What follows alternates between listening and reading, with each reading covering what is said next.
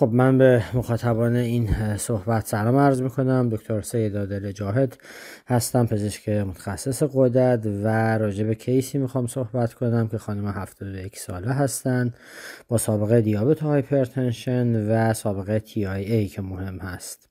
ایشون یه A1C 8.5 درصد داره. BMI 26 از نظر اکو نرمال گزارش شدن و FBS 215 در حال مصرف سیتاگلیپتین متفورمین با دوز 1050 BID و امپاگلیفلوزین 25 هستن روزی یه دونه و گلیکلازاید 60 رو هم BID مصرف می‌کنن و روزوی 10 و خب سوال اینه که برای کنترل بهتر قندشون چه option هایی رو میشه فکر کرد؟ من اینطور approach رو مطرح می‌کنم که خب در هر case دیابت ما باید اول فکر کنیم که target درمانمون از نظر قندی چیه. البته یادمون هست حتما که طبق اصول اصلی دیدگاهمون دیگه glucocentric نیست و cardioprotective renoprotective باید باشیم. و خب در کنار اون به قند هم نگاه می‌کنیم. target کنترل قندی برای اینطور خانومی که حالا ما data یی از مشکلات بیشتر نداریم و وقتی صورت case اینها رو به ما نگفته فرض رو بر این می‌ذاریم که ایشون نفروپاتی مهمی نداشته احتمالا GFR ش بد نبوده. ولی خب با همه اینها target برایشون می‌تونه یه عددی حدود هفت الا هفت و نیم هم باشه. یعنی اینکه من حداقل یک درصد باید بتونم A1C ایشون رو پایین بیارم و خب داروهاشون رو که نگاه کنیم می‌بینیم یه دوز DPP four کامل دارن می‌گیرن سیتاگلیپتین 50 2 بار در روز. دوز متفورمین هزار تا BID هم برای کسی که GFR بالای 50 داشته باشه full dose هست.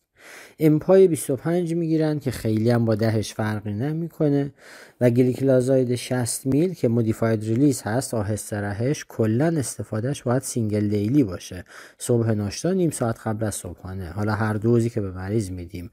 چه سی چه 60 چه 90 و چه 120 و ایشون به هر حال داره روزی دوتا می‌گیره که از نظر تعداد قرص کار رو سخت می‌کنه یه مقدار.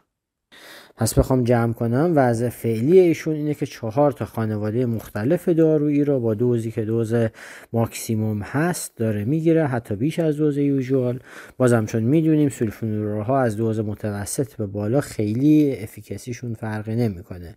با وجودی که این چهار تا خانواده رو دارن می‌گیرن حداقل ما باید یک درصد ایوانسی رو از اونی که الان هست پایین تر بیاریم. خب برای approach به این لازمه توی ذهنمون مرور کنیم guideline های مختلف درمان دیابت رو. از یه سمت کسی که TIA داشته یعنی ایسکمی دارد و ما می‌دونیم در کسی که ایسکمی داره و دیابت جدا از اینکه اصلا A1C ش چنده کنترل هست نیست داروهای دیگهش چیه اون مریض یا باید یه خانده دارو از خانواده sodium glucose transporter two inhibitor بگیره که ایشون داره امپای 25 می‌گیره یا یه GLP agonist بگیره یا combination اینها در واقع یا نگم اگر با یکی از اینها دادن قند کنترل نشه در تئوری اگر امکان پذیر باشه اون یکی دارو هم باید بهش add بشه. این از دیدگاه ایسکمی. اما نکته خیلی مهم دیگه که هم توی guideline ADA در واقع بهش اشاره شده بود و تو guideline اخیر که مال یک ماه پیش AACE انجمن در واقع endocrinologist آمریکا guideline جدیدش اومد خیلی این موضوع برجسته تر شد. قصه TIA هست. ما می‌دونیم در کسایی که TIA کردن و دیابت دارن تجویز حالا داروی پایوگلیتازون از خانواده TZD ها می‌تونه outcome رو از نظر مغزی و جلوگیری احتمالی از ری ای یا ری ای می‌تونه خیلی نقش موثری داشته باشه. و بازم جدا از اینکه A1C کنترل بوده یا نبوده در این case اگر منعی وجود نداشته باشه ما باید بهش پایوگلیتازون رو بدیم. حالا منع اصلی اون توی نارسایی حالا قلبی پیشرفته هست که ایشون اکوش نرمال بوده.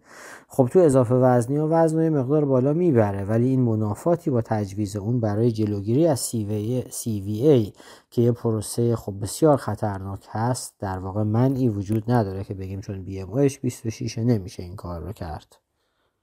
پس اگه من بخوام حالا با دونستن این فرضیات سراغ case برم همین الان چهار تا خانواده oral داره می‌گیره.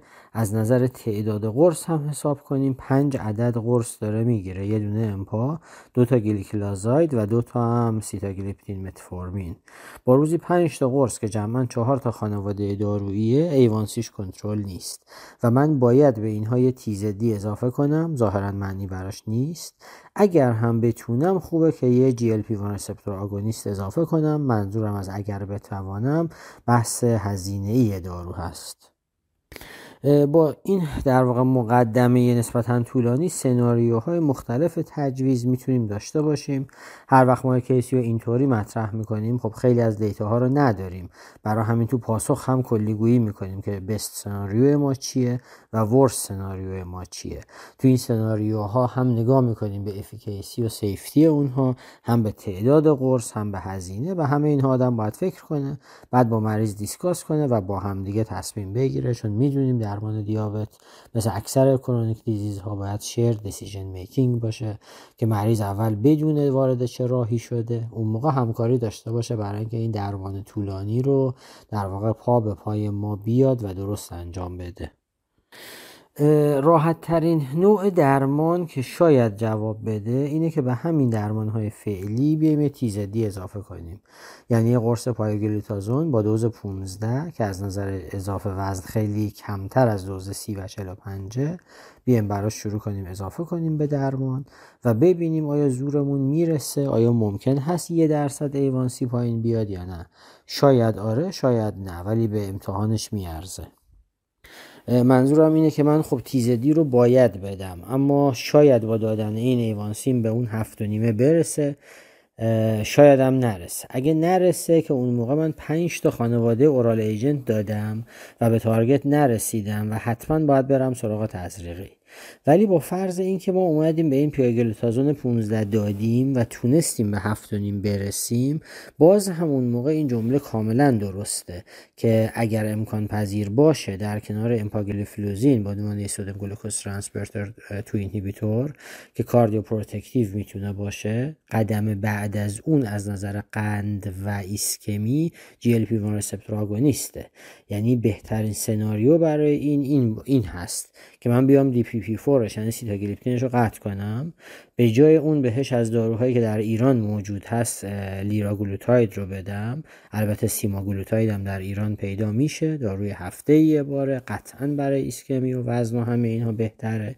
ولی چون از طریق شرکت رسمی وارد یا تولید یا توزیع نمیشه قیمت خب قیمت خیلی بالاییه و برای همین معمولا کمتر ازش استفاده می‌کنیم. و از GLP ما لیراگلوتاید رو در ایران داریم. پس سناریوی خوب برای این اینه که من DPP رو قطع بکنم. به جاش لیراگلوتاید روزی یک تزریق بذارم. دوز امپای مریض رو میشه از 25 به 10 کاهش داد که هزینه کمتر بشه و میشه اون امپای با متفورمین با همدیگه قاطی کرد. یعنی دوز هزار متفورمین و 5 تا امپاگلیفلوزین در یک قرص ترکیبی. روزی دو مرتبه به مریض بدیم. به جای سیتا همونطوری که گفتم لیراگلوتاید بدیم. TZD رو که اشاره کردم از دیدگاه مغزی برای TIA یه باید بدیم و اون موقع تکلیف گلیکلازاید میمونه که وقتی ما بی ام جی ال پی وان آگونیست اضافه کنیم TZD هم بدیم این دوتا با هم دیگه درمانهای قوی خواهند بود برای کاهش قند. و لیراگلوتایده می‌تونه افزایش وزن TZD رو هم تا حد زیادی بپوشونه.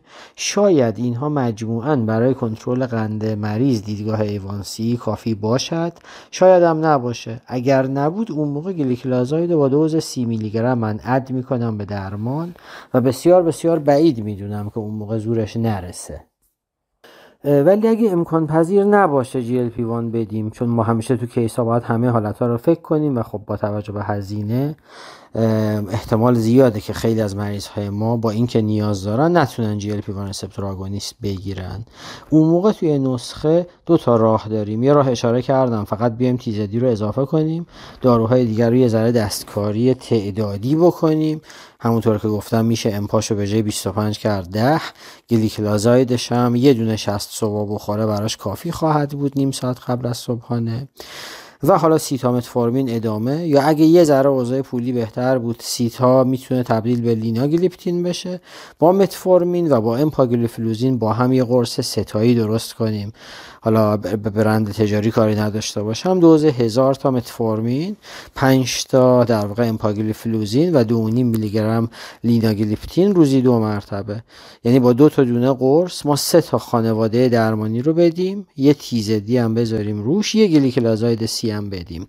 تعداد قرص در واقع میشه همون 5 تایی که الان داره می‌خوره اما یه خانواده اضافه میشه به کل داروهای مریض از نظر تعداد اعضای خانواده هایی که آدم داره درمان می‌کنه. اگر زور این رسید در شرایطی که لیراگلوتاید نمی‌تونستم بدم فبه المراد یعنی اگه ایوانسیم زیر هفت نیم اومد. اگر نیومد دیگه اینجا مجبورم برم سراغ انسولین بازال. و اگه انسولین بازال بدم می‌تونم قرص ها رو کمترش کنم.